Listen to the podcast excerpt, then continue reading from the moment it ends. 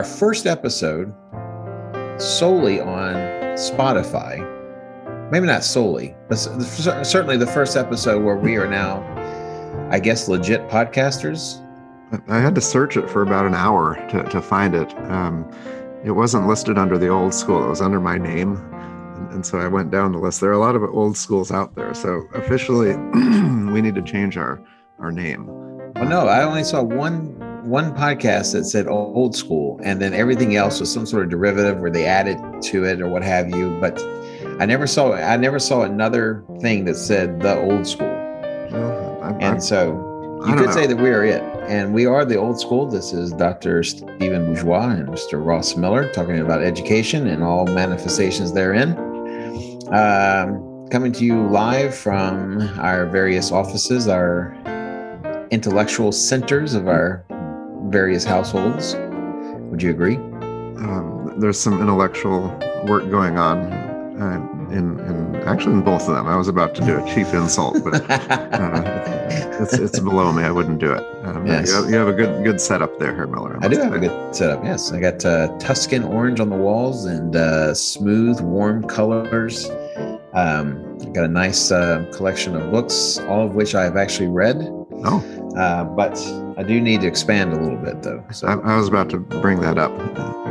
you do. I need more books. The problem is, I have a disagreement with my wife. Well, it's not really an agreement; it's more of an edict on her part that uh, when one book comes in, another one goes. And I tell her that you you just can't treat books that way. It's like you know, when one kid comes in, you get rid of the other. I mean, it's it's uh, not to make too fine a point on it, but uh, I, I would agree with you. I, I, would agree with you in this one occasion. I tend to um, support your wife, but um, yes, keep the books um, because you come back to them. I mean, that's the idea, right? You read it and you read it again. Yes, with fresh mind, fresh eyes, fresh perspective, and you get something completely different from it. So, so what, that's the idea. So it is. So I don't know if we can connect that little um, that that conversation about books with with our topic today maybe we can because we're curious people and we are readers and we're going to continue to be readers. Exactly. But are we getting that in the schools? Probably but not in the way that we'd like. Right. Um, so so where are we headed today? Why don't you take the lead here miller? Well the idea is that there are different models uh, different alternatives uh, to the traditional school model. And the question is, you know, what are the merits or detractions therein, you know, for each one of these? And hmm. I think some of them, it's a question of impracticality. You know, it, it's easy to do certain kind of models when you're only dealing with a handful of students per class. I think that, you know, lends itself a little bit better. But if you're like me in a school that has over 3,100 students and you've got 28 to 35 students a class, you know, there's practical considerations one has to consider uh, considerations to consider practical considerations to uh, think upon uh, when you know s- suggesting what's workable and what's not workable you know?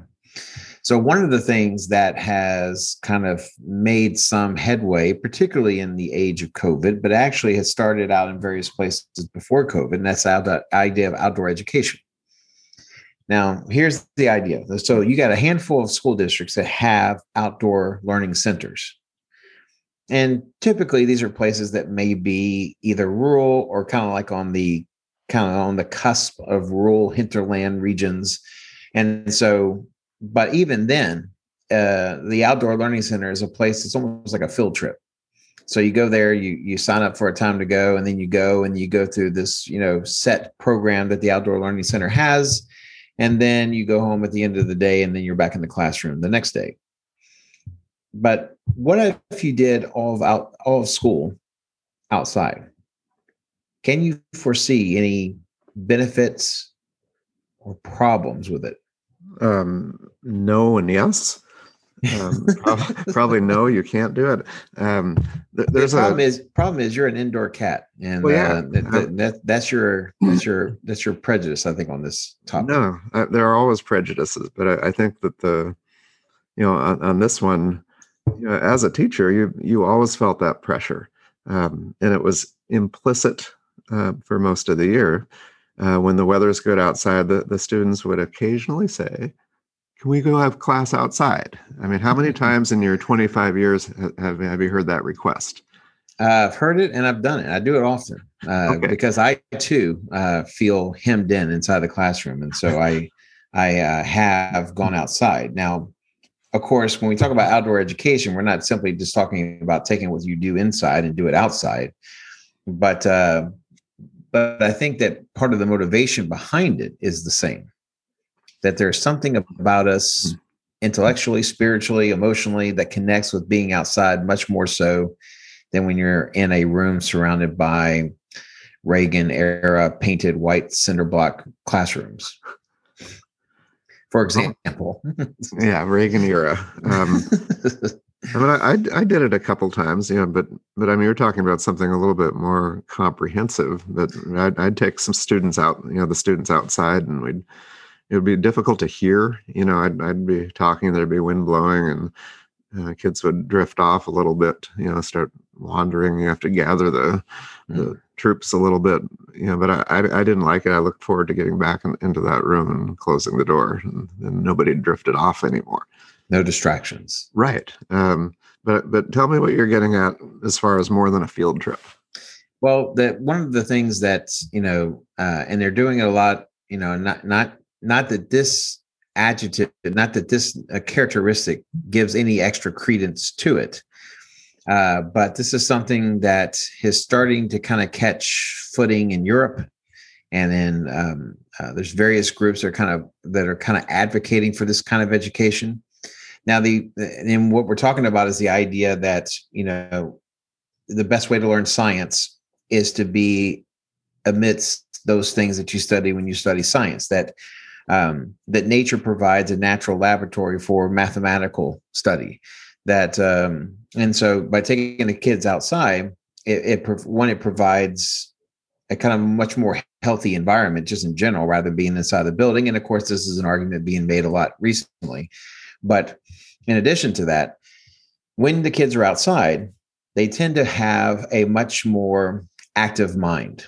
That inside the classroom, they're almost lulled into a traditional student mindset where they just sit there and allow the information to wash over them and then they pick up whatever they can. But outside, the mind is more engaged, the mind is more active. Uh, and as a result of that, the kids could get more out of it you know um, and we know our good german friends you know there's no such thing as bad weather just bad attire um, and so there is something to the idea that even if it's raining even if it's cold even if it's hot you go out and you're in it and this is a means by which we can connect our world to what it is that we're trying to learn it kind of creates a more of a uh, um, of, of, a kind of a legitimacy to what we're learning uh, for for the teacher, but also for the students. Now, the one detraction here is that everything I've seen on outdoor education has been primarily with elementary kids. And the question is is this something that you think could actually work at a high school level? You take being taken out of the equation since clearly that, that's not your jam, as the kids say today. But uh, you could you do something like that? Um, I don't know. I mean, here's here's an example. If if there were, say, a a forest right outside of the school for some some reason. I mean, we're in Texas; we don't have have forests. Um, um, would I take my German class out there to explore? It, it probably. excuse me. we'll cut that out, right? Uh, sure. The, or leave yeah, it in. Yeah, that's even better. Um, I just don't know. I mean, I think if I'm teaching something like science, it makes perfect sense. Um, maybe less so if, if you're teaching almost any other subject. Um, maybe you can you know talk about your subject you know what, what would be the benefits of going opening that door going out into the forest next to the school and teaching history well i don't think there's anything of a natural element that lends itself to history education now if you could say that mm-hmm. or if you do say that um, that the students are more mentally engaged or more, or at the very least, they're more mentally active. It becomes a it becomes a tougher task for the teacher to kind of rein the kiddos in. You know, they're they're sitting there wanting to pick daisies and and frolic in the fields. But I mean, if you if you can if you have the ability to manage the kids to the point where they can get the benefits of being outside and yet still be able to pick something up in the process, maybe there's something to it. I mean, I go outside mainly because I'm tired of being inside. And um, I do seem to get more participation. Participation is a big part of my classroom. And so I do tend to get more of it outside. And I do tend to get more of it from people I don't necessarily always hear from in the uh, classroom. So maybe there is something to it. I don't think there's anything. I don't think there's a natural, um, uh, a natural kind of um, uh, benefit for teaching history outside, but uh, but for what it does to students, it could be beneficial.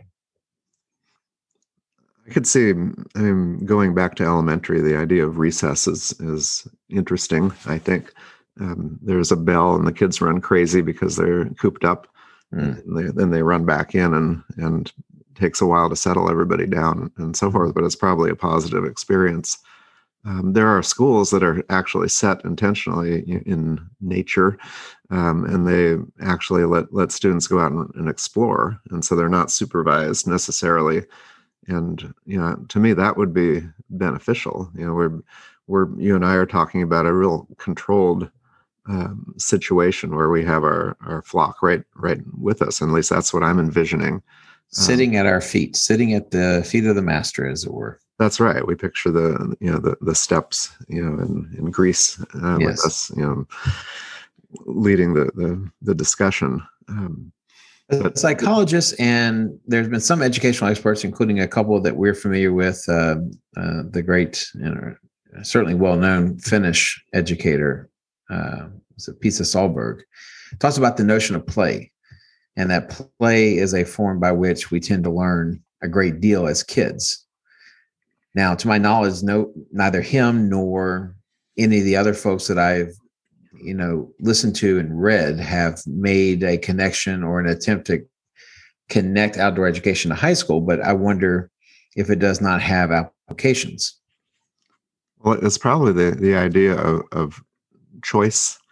You know, we can talk a lot about Finland. They one thing they avoid is, is the traditional model where, where kids are cooped up for eight hours. I mean, they have a much shorter uh, school day, and, and the and the the free choice options are, you know, I would expect, you know, motivational uh, mm-hmm. for students. So that, I think that that does lend itself to being, you know, out, you know, outside as well.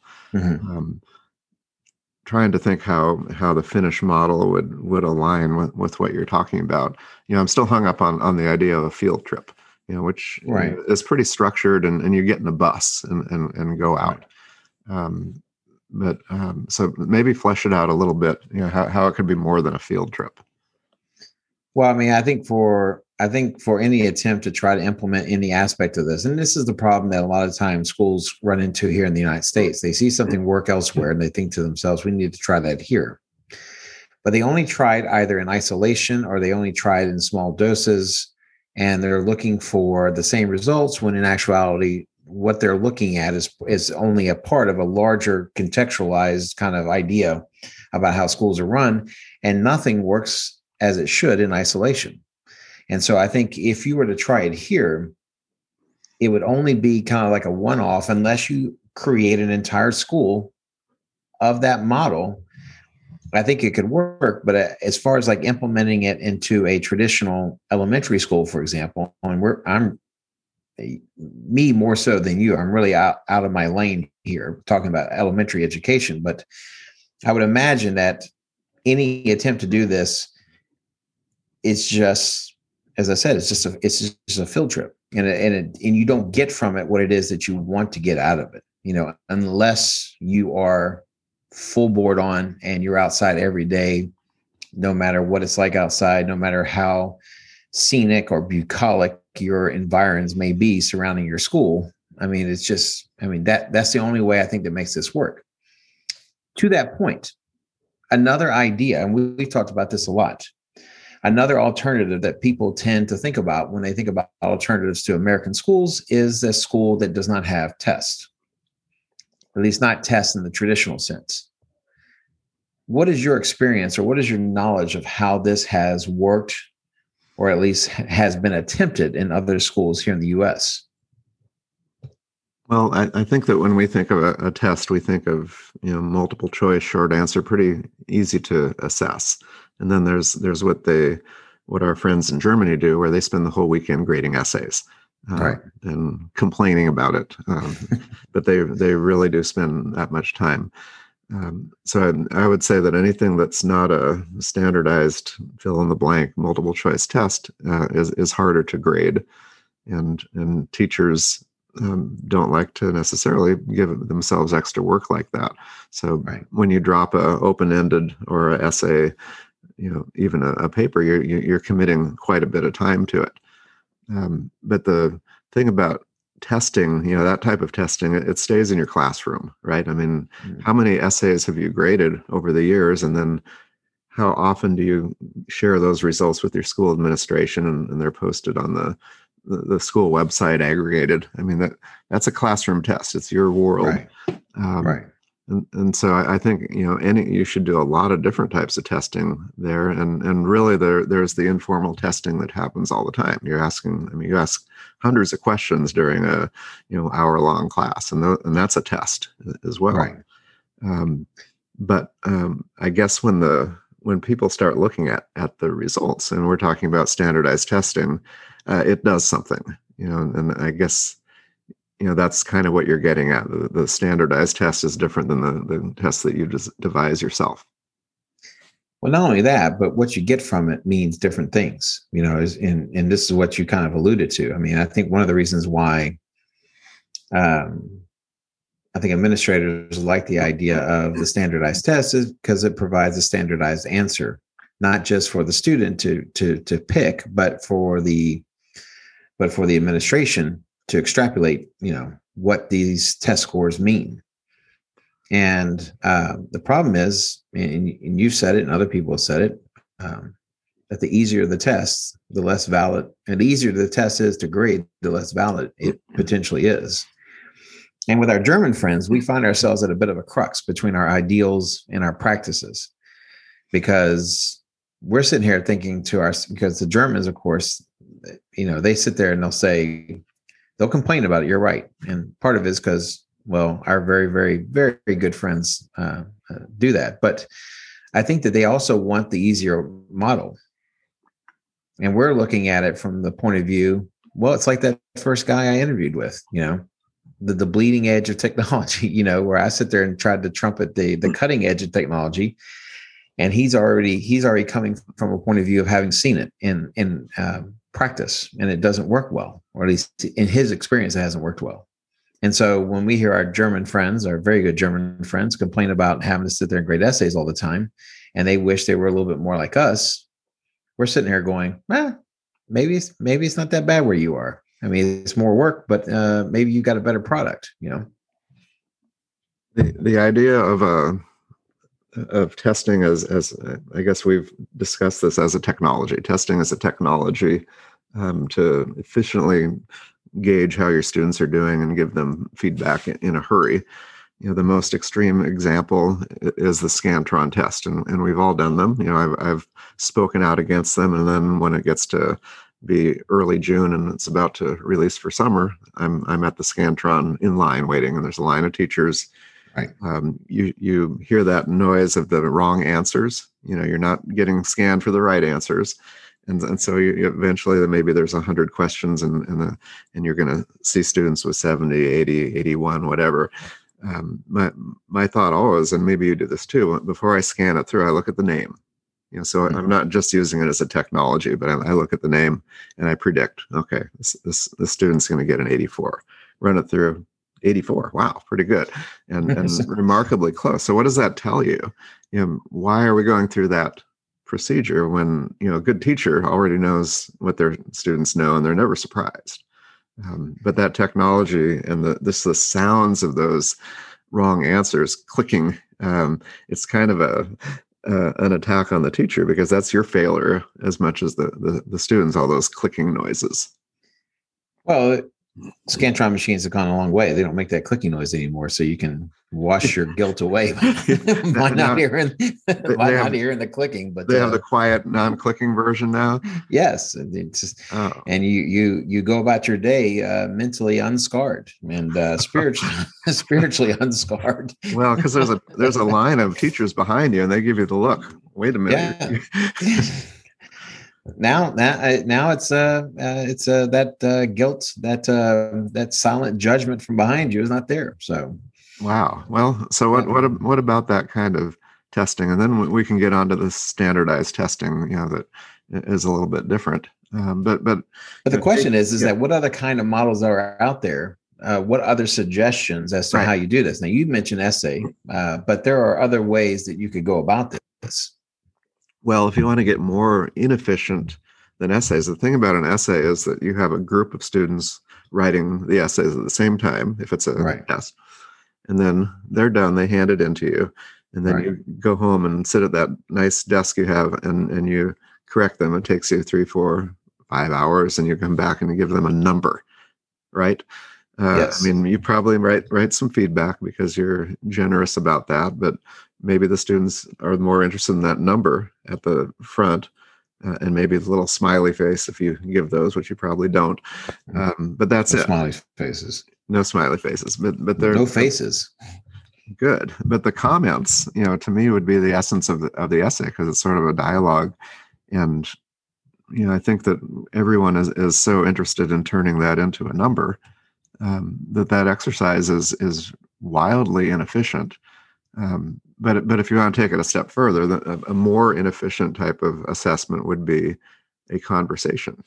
You know, maybe a, a, imagine your, yourself at a desk, and you've done this before with a, a, student or a group of students where they defend what they know, an, an oral test. Right. Uh, it's in real time, so it's a it's a scheduling nightmare. I mean, your other students are sitting in the class while you're out um, maybe in the hall or something doing these conversations. So practically, it's really, really difficult to execute. But I would say philosophically, it's a better way because you can ask follow up questions. When someone writes an essay, you know, they're putting their thoughts down, but you can't really question them. The, the dialogue is over and the, the process ends when you write that number on the top of the test. What is interesting is that the idea of the conversation, yes, horribly impractical. Yet you know, there are various subjects and there are various teachers that do it. Uh, for example, you know, some of our foreign language teachers at our school uh, do kind of a model of this, and they do it in the form of, you know, you're speaking the language. You know, we're going to talk about this. You know, be able to, you know, and I know that there's also the notion of not necessarily prepared questions, but prepared ideas of what it is you're going to discuss, and um, but there's two elements of the idea of the conversation. One is impractical to do because I have a I got a classroom of 25 or 28, 30 plus kiddos. It doesn't really, you know, how do you find the time to have a conversation with every one of them? Uh, uh, and, and then, in addition to that, all the other classes that I have. From an administrative point of view, it's problematic because they can't defend it. Because um, the essence of a conversation is the understanding that the teacher is the expert in the room. Right. And so when a te- when a parent complains about something on a on the you know as far as like a conversation kind of assessment, the only thing they have because they can't see the test, they can't see like a multiple choice, they can't see what the different options were, and so therefore the only thing they have to attack is the teacher's ability to to adequately and professionally and competently assess whatever it is the kid knows or doesn't know. Okay, so you said it's not defendable, meaning it is the the grade that you put in the grade book. Exactly. So the so the administrator who's now having a conversation with the parent has no well he has no he or she has no grounding to to defend it other than to say well that's a good teacher the teacher knows what they're doing if the teacher says that that's the grade then that's the grade that, that's not something you hear a lot nowadays. You know, it's not. No. It's not something you see a lot. No, never. Um, you know, and and maybe there. Are, I mean, it's what you're getting at also is that it's it's pretty subjective. Um, yes. I mean, grading an essay is too. You're not really defending that. I guess you're going on record with maybe if you have a rubric, which I hate. I hate the word. I hate even saying it. Yes. Um, but but yeah, and grading a something oral like that, what do you do if a parent complains? You know, what can you do? Well, the only thing you can do is, you know, and it sounds it sounds cocky and it sounds conceited, but you sit there and say, "Well, I know what I'm listening for because I know the subject." And so therefore, if a student is on or if the student is not on, I know. How do you explain that to a parent who does not have the education or the training in your particular field? I don't know how you explain that other than to say, I know. I know the difference between a kid who knows what they're talking about and a kid who doesn't. But that's very unsatisfactory. If you're a parent and you're trying to figure out why your kid just failed or didn't do as well as they wanted to do or thought they could do, that's that's small consolation for the parent who doesn't know where to proceed from there.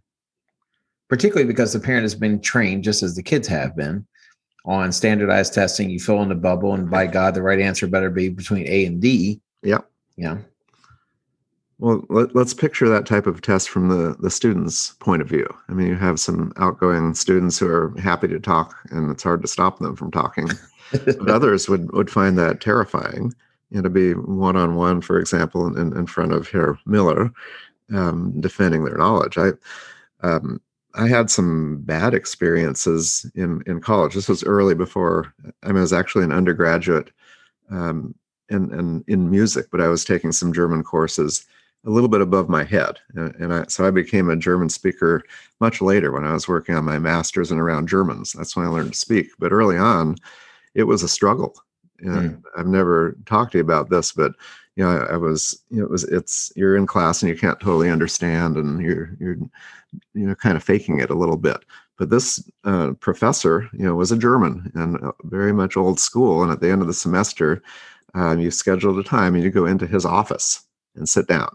And, and the, the conversation uh, was, was in German, and he asked, and this was a, about you know, intellectual history in Germany, so it's pretty high level stuff. And right. I didn't have the tools to to answer, so he would ask a question, and I pretty much just sat there, and and and he asked, and then he said, "Nichts," which means nothing.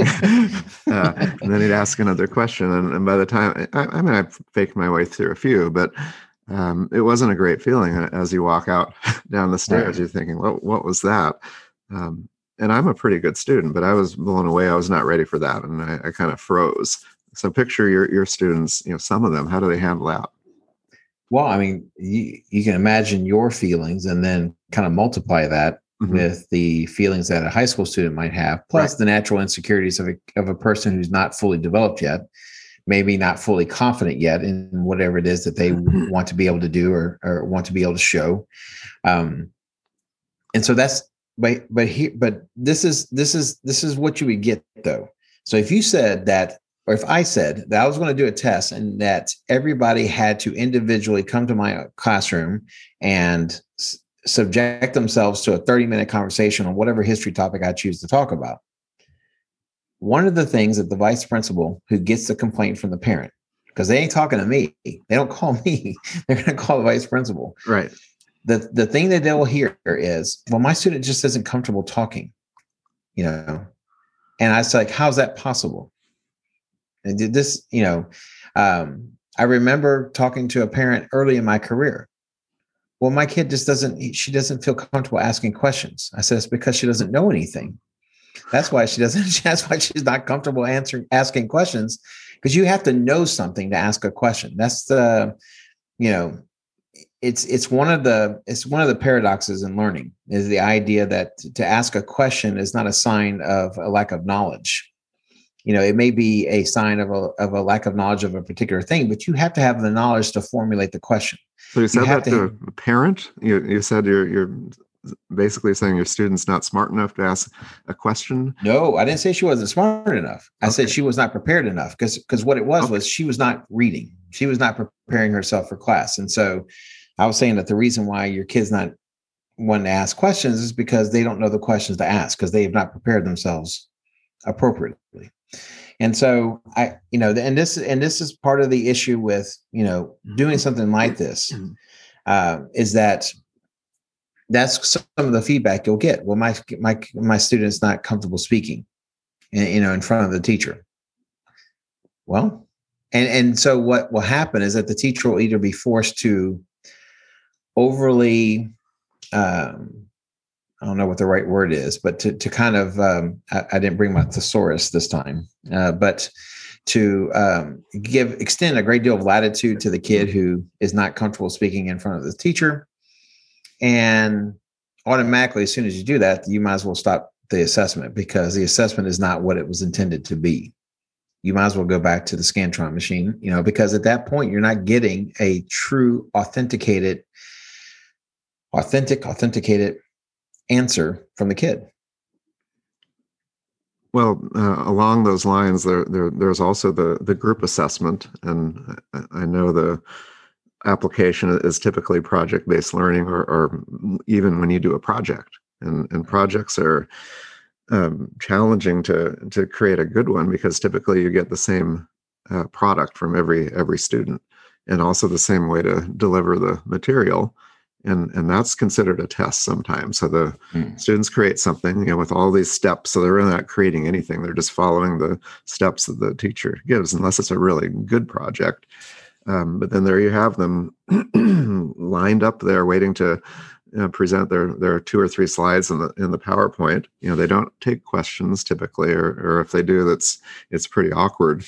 Um, but that's a I guess a form of assessment, and and and I would rather question each of those students you know in front of god and everyone right right, right there. And, and that's a great opportunity to do that. But I, you know i think from a teacher's perspective you try to avoid embarrassing awkward moments publicly.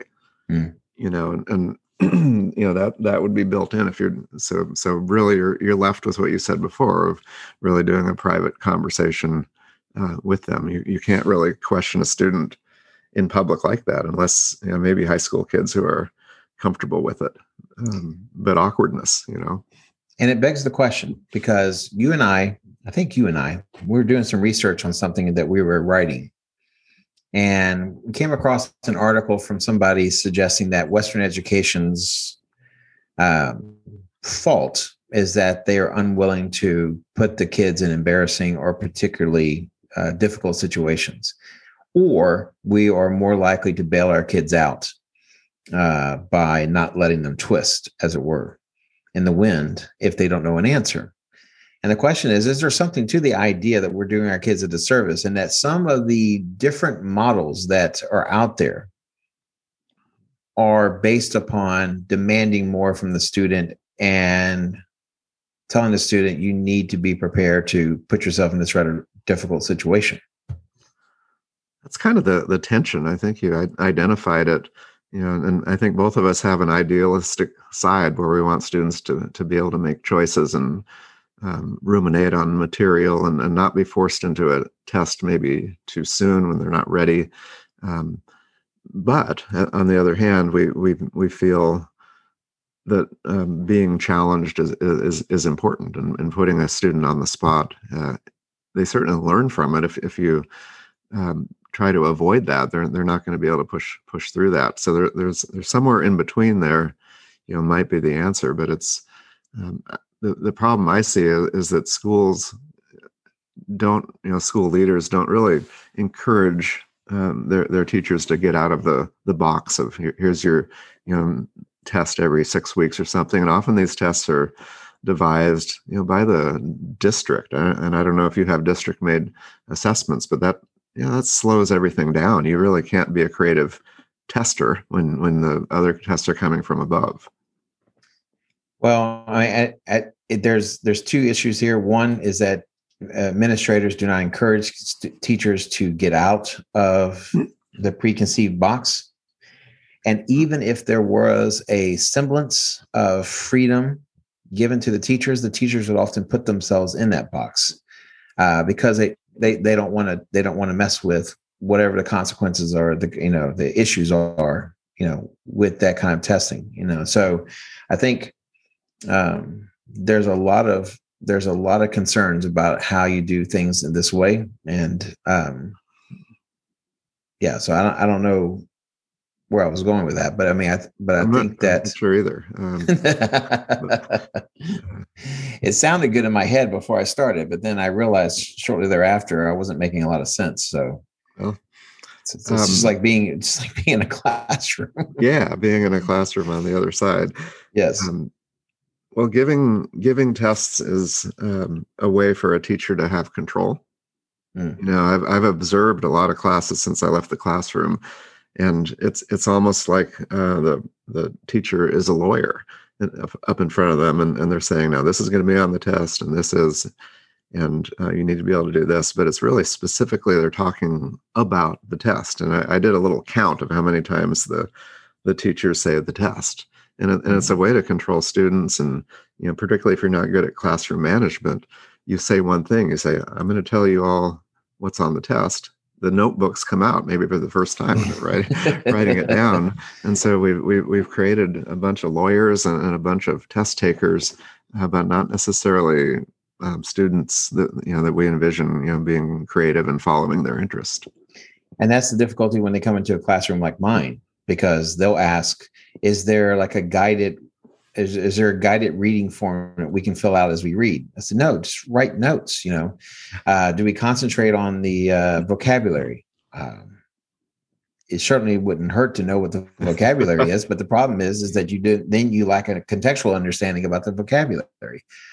And so there's many different uh, pressures mm-hmm. uh, from both students and from parents to give the kids some sort of heads up um, about what's going to be on the test. And I find it interesting to say no. so I, I don't have notes. I don't send out notes to my students, uh, although some teachers do, and there's certainly nothing wrong with that. But but the problem is is that it does what rubrics do. You you made a kind of a a, a, a shot across the bow of rubrics earlier, um, mm-hmm. but our issue with rubrics is that it limits the exploration. It limits the learning process. Right. Because then all the students have to do is know exactly what's on that rubric, and then they don't have to know anything beyond that, because the students are doing what adults do. You try to minimize the hassles that you have to go through to do something, be it at work or life or family or you know whatever and then you know you go about your day. And i'm not sure that's our job to cater to that you know uh, i understand that the students have to make a business decision because they may have like seven ap classes and they're sitting there trying to figure out how they're going to balance you know all the ap classes and what they have to know i understand if a decision has to be made to focus on one at the risk or at the expense of others but that's certainly not my job. That's the kid's job to make that decision. That's not my job. My job is to do the class the way I think is best for their ability to learn it.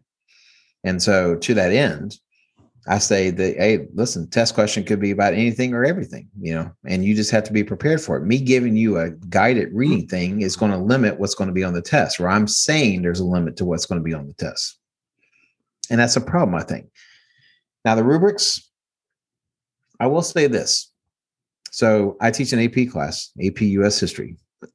And so therefore I am kind of wedded, shackled and tied, bound at the altar to the rubrics that govern at least the essay portion of the of the course. Okay. Here's one thing I like. And I don't know if they did this on purpose or if it just developed this way, but all the essays have a last point that uh, you, that AP teachers affectionately refer to as the unicorn unicorn point. Unicorn. Okay. Yes. And it's a point that is given only when the totality of the argument is such that it warrants an additional point because of its completeness, its complexity, or what have you. And I think last year, I think I heard a statistic last year, or the not last year, but the year before last, when we had a normal scenario, that less than 2% of all people who took the AP US history exam got the seventh point on the on the DBQ essay. Something like that. I, mean, I could be wrong, and there could be people right now listening. The mm-hmm. tens of listeners that we have could be screaming, saying that's not right. But there's nobody it, listening anyway. There's nobody so doing this for ourselves. But uh, but it's something like less than two percent got that unicorn point, and I've always seen it, and I've always couched it to my students you're going to either get that or you're not going to get it you trying to game that and this is the and this is the great thing about that last point you can't game it you either have it or you don't You either show it or you don't. And that's what I like about it. It, it creates this little this little pocket of uncertainty with a group of kids who are used to everything being certain, laid out, spelled out. This is what you do. This is how you get that point. This is how you do this, that, and the next thing. I kind of like it. I like the name. I think it's it's mm. it's beautiful. But but you know that that could be a testing strategy across all subjects. Yes. You know the the unicorn point, and you know it when you see it right. Um, because once again you know the students are lawyers so they'll get up their little they're questioning they'll they'll ask questions you ask, ask, mentions questions but if you're talking about grades they'll ask you so does the unicorn point need to be three or four sentences and, and a full paragraph? Um, you know they'll, they'll try to figure that unicorn point out and deconstruct it for you. And i enjoy when i have when i get to say you can't game it. You cannot figure this out you know you're you're going to have to come to it organically you know? And i think there's something to the idea of how we test you know and, and rubrics there's all kinds of problems with rubrics you know but um, i kind of like that little kernel of what perhaps assessment should be in general. You know oh, well think about think about that that unicorn idea. I mean what if that were the the central um, element of the test you know everything else is i mean just think about weighting. You know maybe 40% is your unicorn point and the rest something like that. Because what you're getting at is the students need to have unique interests they need to pursue the topic you know beyond what you present to them in your brilliant lecture or, or what they read about. Um, mm-hmm. so so in a way we're we're creating tests that are working against our ideals you know by by giving them rubrics and and even the multiple choice i mean multiple choice is an american phenomenon you know yes. you, don't, you don't see it too many other places um, and, and we've done the, the same thing and and maybe not enough unicorn questions you know where i learned that multiple choice is an american thing is i remember asking a friend of mine how do you say multiple choice test in German? he, said, he says, well, I don't know. We don't have them. I don't know. Right. You know, so, uh, uh, and I think a lot of, I think a, I think there's a lot of folks beyond our very uh, bountiful borders um, that are quite quizzical and befuddled about the nature of multiple choice, simply because it's not a legitimate. If you give the kid the answer and they recognize it, do they really know it, or are they just recognizing an answer? And so, you know, and you stumbled upon something that I've had conversations with I've had students beat themselves up five ways to Sunday trying to figure out how to get a good grade. And I said, it's not about it's not about finding the tips and strategies. If you approach the subject honestly, the grade decides itself. You know, I mean, is is if you attack if you attack the subject the way you would attack anything that you're genuinely interested in knowing, the grade grade will decide itself. You don't have to worry about it. You know, and I, and it, it creates you know it, you know this lack of alternatives that we have in some ways for testing or assessment or just schooling in general. You end up having these conversations with kids, and they can't they mm-hmm. can't see it. They don't understand it. Well, there, there's a, a context where, where where students really don't even expect a grade. You know, for example, after school athletics, say you're on a basketball team, um, they're working really hard for that. They care about that. They're not. Uh, the idea of a grade is not even on their mind, and the the coach doesn't use that to motivate them. They have all kinds of motivators, including fear and, um, but also winning and and the team element. But nowhere in there is a is a an assessment, mm. um, you know, of the individual. I mean, there there's a natural uh, assessment because you win or you lose a game. But but there's something that happens in when the students choose to do something you know that they don't need a, an assessment. I mean I, I feel the same way about about music. You know students love it and they you know the, the assessment would actually slow them down and i mean imagine that. I mean let's think about this podcast if we're getting graded. You know we have a professor some old, old guy who's, who's watching us and saying ross you get a 37 wait no probably an 87 right? I was being unkind. Um, dr bourgeois um, you, have outperformed ross by about two points this week something like that. I mean what would we do? Would that affect our behavior? Well I, I, think like anything it depends on how you take criticism. I mean right. you know how do you how do you accept it? How do you internalize it? How do you respond to it? You know are we going to be like some of our more neurotic former students you know, and, and, and go off the rails a little bit?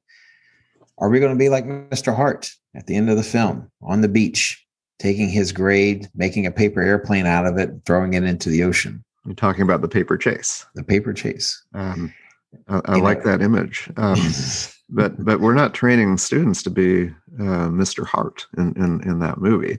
Right. Uh, we're we're training them that the grades matter and that when they get to the dinner table and the the the dad asks or the mom asks how you how are you doing in school? They'll they'll give you numbers. Right. Um, you know and and and maybe we we've done some things that work against us in terms of assessment. Mm-hmm. um, there was a time and again we're dating ourselves when when you gave a grade it was a, you know an a b c d or f maybe a plus or a minus but but the, these are pretty broad categories that would include now 10 10 percentage points uh, in there. Um, but at some point, we went to the number, you know, a scaled number, a continuous variable, right? Um, and, and, that uh, fosters you know, more attention to the actual number um, than, than just the category. So that's a, that's a simple um, thing that that we've done that really hurt us. But also teaching um, students about the grade and and their GPA, which is numerical. We're trying to turn knowledge of something into a, a number that even has decimal points. I mean, think about your your class ranking and your, your top students. We're going down to the hundredth. You know, uh, so so we what have we done? You know, because of our ability to do math, maybe, or, or but the, these categories have gotten maybe too narrow. Whereas that unicorn point, I just want to keep saying that, is really broad you know, and so we've gotten narrow in our assessment. We have looked into our soul, and the enemy is us. And I, we, we started this conversation by talking about are there any kind of practical, workable, legitimate alternative models that we could particularly that we could uh, uh, perhaps embrace. And what we have determined is that there is, it can happen, the problem is, is that it will always come down to whether it's practical or not. My issue is, is us pretending that because it's not practical, it's not legitimate. And because what we do is efficient, it's more legitimate. So it's almost like we're convincing ourselves that what we're doing is better. When in actuality, what we need to what we need to face is that what we do now is a compromise. And it's not a good kind of compromise. It is a compromise where we slowly become worse at what we profess to be able to do. And and I know that from time to time you have to compromise, but at the same time, you also have to be honest with what the effects or what the um, or, or what the long-term consequences of some kind of compromises can be. And that is unfortunately I fear that's what we're dealing with. And that unicorn point is few and far between. It's one point out of seven, or it's one point out of six with the regular essay that the students do. Uh, and so you can still get a A, you can still get a passing grade, or you can still get the best uh, without it. And you can almost see the kids do the mental math saying, well, I don't need that point if I do everything else that I'm supposed to do in accordance with the rubric. Um, but I like the idea of the fight nevertheless. I like the idea of the uncertainty nevertheless. Not not wanting to get into these waters by introducing this term, but um, I'm even reluctant to bring it up just because it's just so loaded. It, it's, it's so loaded. But the, the thing is, the classroom should not be a safe space. Say that again. Your your your microphone beeped at the key moment. The classroom should not be a safe place. or safe space. You probably need to defend that for a minute because people are picturing wild violence in your classroom, and you know, well, what they're picturing, what they're picturing is kids who are uh, in a place free of judgment and free of the consequences of judgment, and they are they are thinking that somehow this is now a place where wild accusations and and, and insults and what have you are thrown about, reckless abandon. But what I mean is you as an individual can learn nothing. You cannot mm-hmm. inspire, aspire to be anything better than you are if you remain in safe spaces, both emotionally, both intellectually, you know, whatever, however you want to characterize that. You know, um, my, you know, there, you know, people have said, my wife has said that sometimes it is hard to get a rise out of me. And on a personal kind of interpersonal sense, yes, it is. Now I may get worked up about stuff, you know, yes. as far as my job goes, and I know it's been a great amusement to you over the years. But, Absolutely, thank you. But um, even the worst kind of things that I've had to endure has been instructive to a certain point. So even so, if you just take take away the worst kind of ideas and simply talk about challenging someone intellectually, what have you, I think there's value in that. And we have to figure out a way to get to that point. We have to we have to figure out a way to expand the unicorn point to where it is more of what a kid navigates in a high school classroom. You know as soon as we started you know maybe it's when we started thinking of, of students as children. And i i hate when people infantilizes our students by calling them children or what have you. Because it's problematic because it's problematic of the approach that you take towards them. It's it's just problematic of a lot of things. And this and I, and I understand that this is kind of a, um, a debatable point but i think that there's something to the idea that we grow through adversity we grow through challenges and if you're in a safe space you will never grow you will stay stagnant uninformed unformed and then ultimately not very interesting. These um, children um, le- learn um, to, I, I, guess the the adage. I hate to keep talking about testing, but but in a way, it's so central to reform. We can't get away from it. But there's a pithy saying that what you test is what you get. And uh, maybe it, it's more than a pithy saying, but it, it implies that you know, based upon the assessment, you know, students are going to or children are going to rise to that and, and nothing more because you're putting boundaries on, on what they know. Um, but but what you just said is is really interesting because if if you're not comfortable challenging a student and making them feel uncomfortable, you've put some more boundaries on this. So suddenly we, we've created some laws in the in the classroom, right? That nobody's going to be uncomfortable. We're not going to ask a hard question publicly, particularly um, and we're not going to ask anything that's not on that um, rubric or whatever you want to call it. Um, so there, there are boundaries to what you can talk about, what you can test, and, and suddenly the student or the child is thinking, well, then I, it would actually be a waste of my time to go outside of this and explore the subject. Um, so as we talked at the very beginning of this uh, program about the books behind us and the fact that we reread our books and we we keep our books um, the students, you know, in this scenario, just to use a, a word picture, are going to, you know, get the books that they need to pass the test, and then they're going to just sell those books because they've already gotten what they want out of it. And, and that's they do it in college, right? That's that's the it's the rite of passage in college. At the end thing, of the semester, you yeah. sell your books back. Yeah, that's a great great image, and I mean, I guess I never sold one of my college books. Mm. Uh, but I, you know, the the idea is interesting that that that people would. It's like another pithy saying that you pass a class never to return to it again. You know the mm. material, and and it's sad. You know, particularly something like history, which should just be a starting point. I mean, your class should be the beginning of right. a lifelong exploration. Um, but but all of it, you know, is is something that the adults, you know, not that child, created. Um, and and I think we we we need to deconstruct the perspective not only of the teacher but of the administrator and you mentioned the, the parents but i think everyone is complicit and, including the, the, the student right. all this so it's this little agreement that allows us to get through the day Um, and it's not any easier when you have 3,000 students in a building because you know reform is, is difficult when you have that you know all of those factors very complicated and maybe this is a nice stopping point because I, th- I think we yeah. looking at looking at this uh, these topics as future podcasts you know topics or what have you.